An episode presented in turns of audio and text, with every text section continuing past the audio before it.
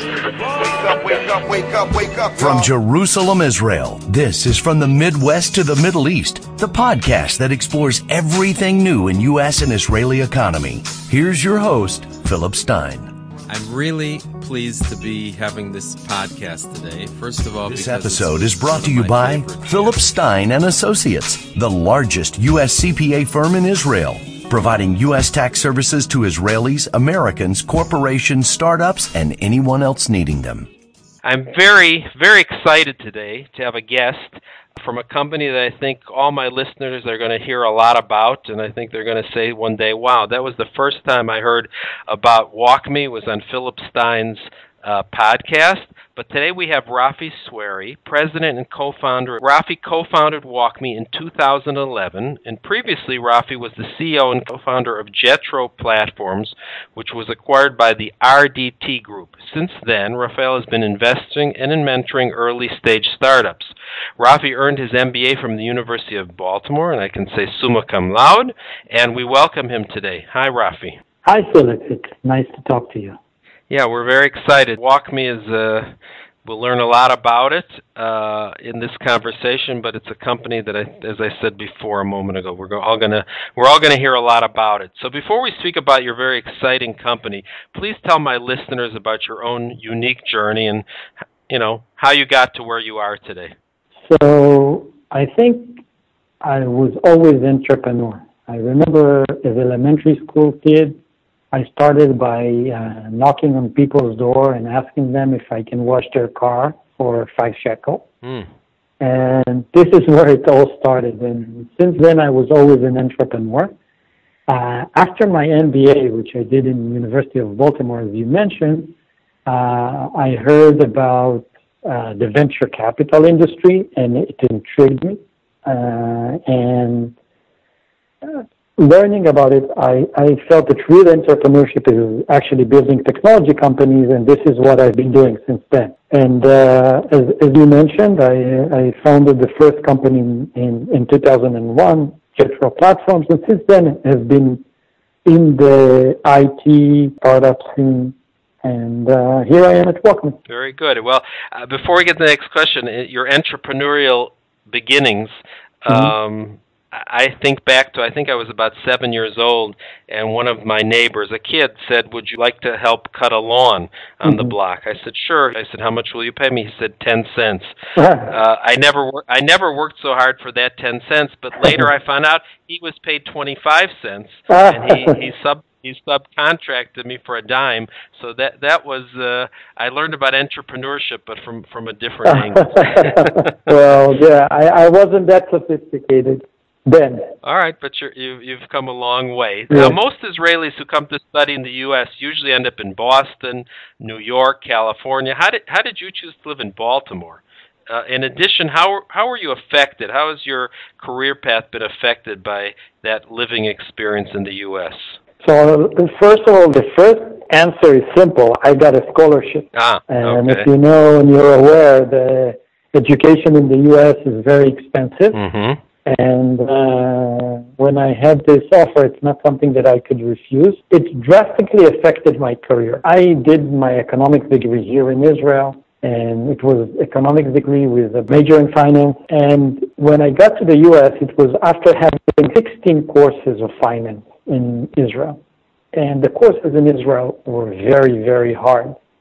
And the tests were very, very hard. And when I got to the U.S., it was not hard. It was practical. And we had to work a lot during the semester. The final counted only for 20% of the grade. It was all about submitting papers and submitting papers again. And when you do it like this, it sinks in much better. So I felt that after literally two months into the first finance class that I had in the U.S., that I know better than what I knew. And I think that was that helped me very much uh, professionally. Another thing that I uh, truly enjoyed uh, in getting the education in the U.S. is obviously you learn about the culture and how things work out and how all the soft skills that you need in order to, to be successful in the global business, which is no matter how you're going to look at it, is still controlled by the U.S. culture. Okay, I, I, I believe that, and it certainly has proven itself. Uh, the United States mm-hmm. still seems to be the place to go if you mm-hmm. have a successful uh, product. Um, Rafi, most people associate serial entrepreneurs with techies. Yeah. Uh, you have created and managed several successful startups, even though you are not "quote unquote" a techie. Mm-hmm. So, what attracted you to tech startups? So, as I mentioned uh, before, when I learned about the tech startups and I understood uh, how much value is added, okay, so in, in a tech startup, you understand that this is the best place to be. So, just to, to explain what I mean, there is a, a lot of diamond expert out of Israel, but the actual net value that they add to the economy is not as great because they buy the raw diamonds. Okay, so there is a lot of input for you. The gross profit is small. When you look at tech startups, specifically software, where I am, the gross profit is very high. The net value that you're adding to the economy is very high, and hence, if you do it correctly, you could be very successful. Mm-hmm. Also, another thing that is, is a subset of that is the type of people you work with. So, um, in when you work in a in a startup environment, you're working with mostly professional, mostly knowledge workers, people that really care about their job, care about their career, are really trying to do uh, the best. They're really trying to change the world. They're not there most of the time just in order to do the work because it's challenging, it requires a lot of hours, and it's people that are uh, take pride of their work and for a reason. All right, that's uh, you're obviously in the right place. So now let's talk about uh, your latest venture, mm-hmm. which is called WalkMe, just spelled exactly how it sounds. Please tell us about your company and why you think it could become a household name. So what WalkMe does is simplify the online user experience whether you use it on software that you see via the browser, such as Salesforce, Workday, SuccessFactors, or if it's a website, uh, let's say like a bank website, telco website, etc. What we do is simplify the experience. The way we do it is by guiding the user step by step as he's doing something. So for example, let's imagine you're at your bank account and you would like to transfer money and you're not sure how to do it. WalkMe will come up with a bubble and tell you click here and it will wait for you to click. Once you click, it will take you to the next step and will tell you how much money would you like to transfer. Now it will wait for you to enter an amount. Once you enter an amount, it will take you to the next, next step. So essentially what we do, we break down the instructions into short, easy to follow steps. Once you do the step correctly, only then we take you to the next step. Now, what WalkMe is also able to do is anticipate the user intention and helping without even asking help. So we identify that the user has an issue or something that's complicated, and we help him automatically without him noticing that he's actually getting help. Now, we sell WalkMe for an organization. Uh, uh, we're a B2B company. We're not selling it to the end customer. And what we sell is not the guidance itself. We're selling the platform that allows any company to create the guidance on, or overlay the guidance on top of any application, any software, uh, and they can do all of it without making changes to the underlying software, and we don't require integration. Mm-hmm. Okay. Wow. Companies that uh, buy our product use it to reduce the time it takes to onboard a new employee and reduce the help desk, the ongoing help desk and training costs for an employee on a new system. That's one reason to use us.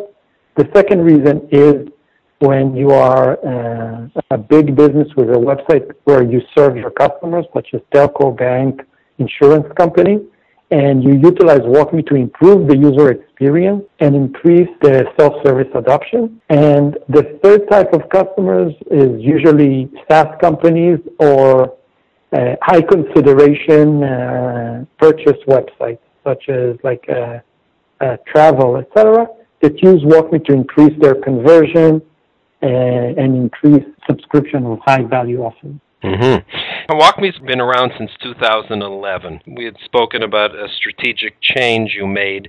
Um, do you still consider yourself a startup, or are you somewhere else? today? You see, the thing is, I never thought about it. I uh, think uh, maybe we're a company. I don't know. We sell tens of millions of dollars. Mm-hmm. We raised almost a hundred million. Maybe we're a company. I don't know when do you become a company. I don't think there is a Okay. set criteria. True. Okay. I like to think about us as, as startups. Uh, I think uh, what I want us to come every day and think how can we do things better.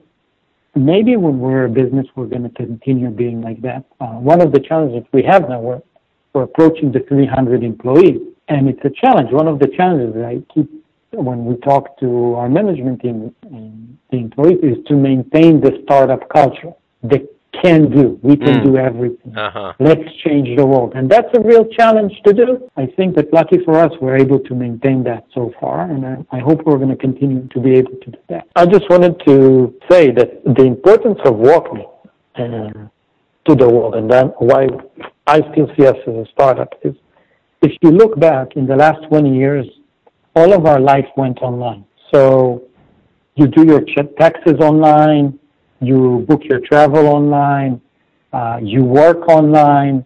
I check my kids' homework online. So all of our life went online. And online basically means self-service.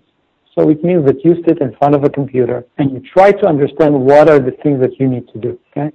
And what WalkMe is able to do is change that. Okay? And create a standard of how how to utilize best. And so you don't have to make a lot of efforts of understanding how to use something and can focus on what it is that you're trying to do. Got it. Interesting. And that's you're tr- you're absolutely right. I think that's if we're not doing everything online, we're going to do everything online. Um, Yes, absolutely. You know that that's where the world is today. Um, how does a company like WalkMe become global while being based in Israel? So first of all, our approach was from day one to go global. So we started our U.S. office, our first U.S. office um, in San Francisco very early on. You mentioned that we were funded in 2011. So in, towards the end of 2012, we already set up place. Now, we looked at it as a mirror company. We didn't do what most Israeli companies do when they say, okay, the Israeli will do, Israel will do the R&D and everything else will be done from the state. We basically built everything as a mirror company and you essentially have a representation of all departments, marketing, sales, pre-sales, customer success, professional services in both companies. Uh, so our first branch was in San Francisco. Then we opened a branch in New York as well. And recently we've opened branches in Raleigh, North Carolina and Melbourne in Australia. And this allows us to be a 24-hour company. Now, the culture remains the same. The connections between the people are the same.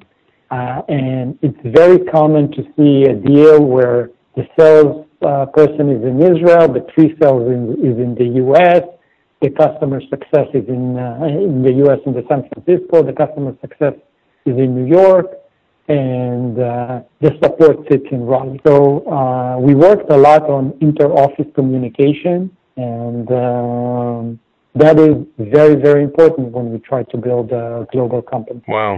I, I mean, that's certainly the hope when when we read about Startup Nation that uh, companies will grow here and and be here. And it sounds like you you figure out a formula how to do that.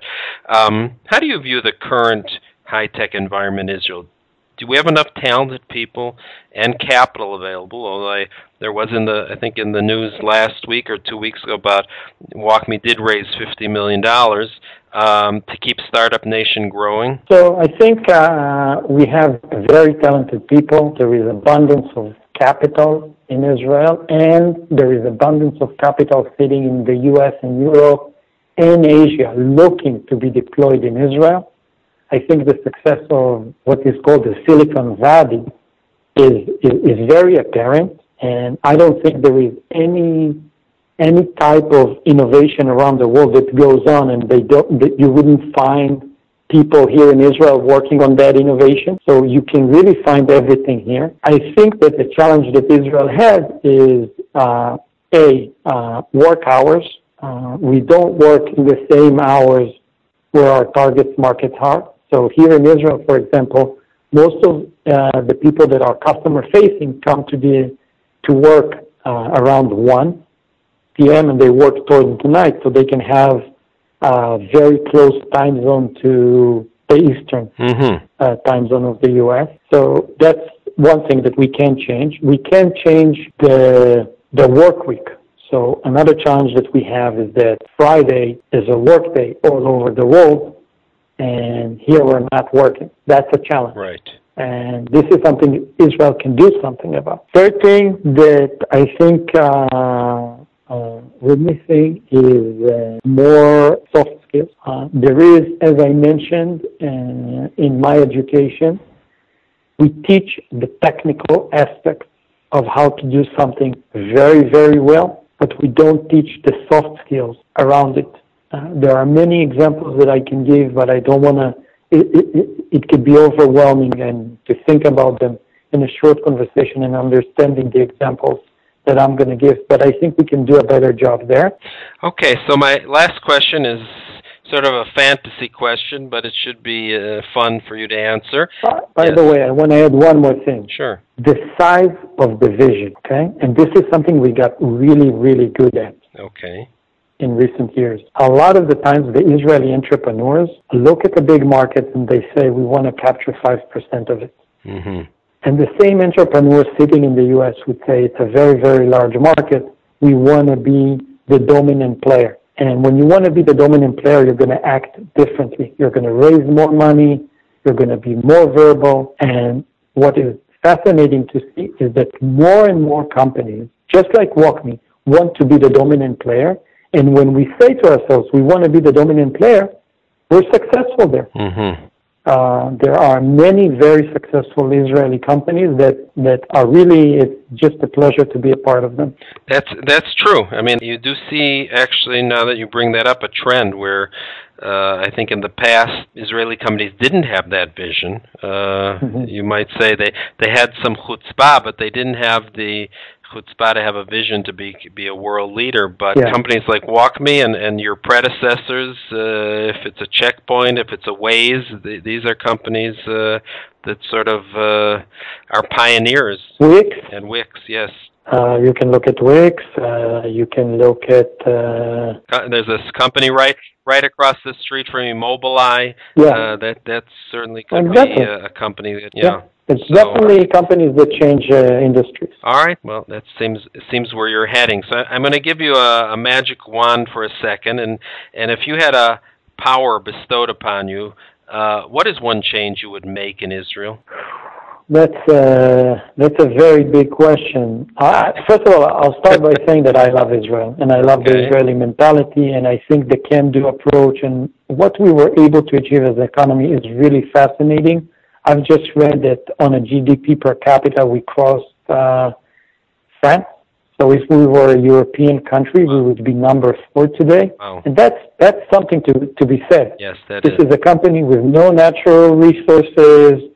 This is a company that has probably one of the biggest security challenges in the world. So I'm very proud of being an Israeli. Um, so what would I change?